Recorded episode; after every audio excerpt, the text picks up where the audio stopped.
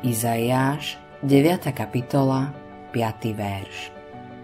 Jeho meno bude knieža pokoja. Počas životných búrok túžime po vnútornom pokoji.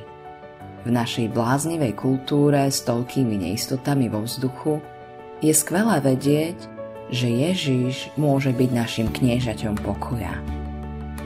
Izaiáš v 9. kapitole 5. verši nám hovorí, že Ježiš je knieža pokoja, ktorý sa postará o nepokoje života.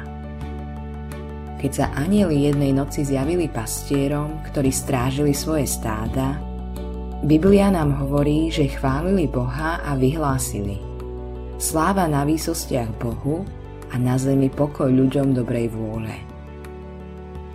Pokoj máš vďaka vzťahu s Bohom.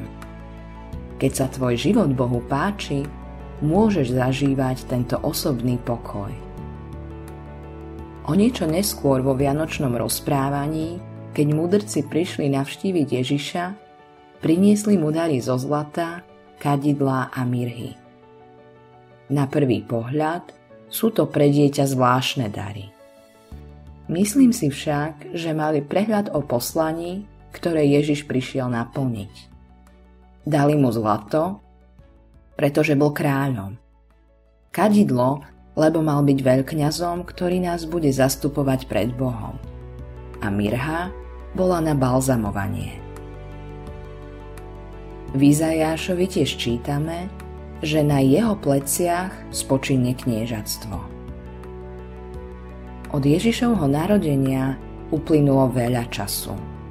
A keď sa opäť vráti na zem a založí svoje kráľovstvo, bude spravodlivo vládnuť ako kráľ kráľov a pán pánov. Najprv si však Ježiš vzal na plecia kríž. Prišiel, aby zomrel na kríži. Neradi na to myslíme, ale to krásne malé dieťa, ktoré sa narodilo v jasliach, prišlo s určitým cieľom.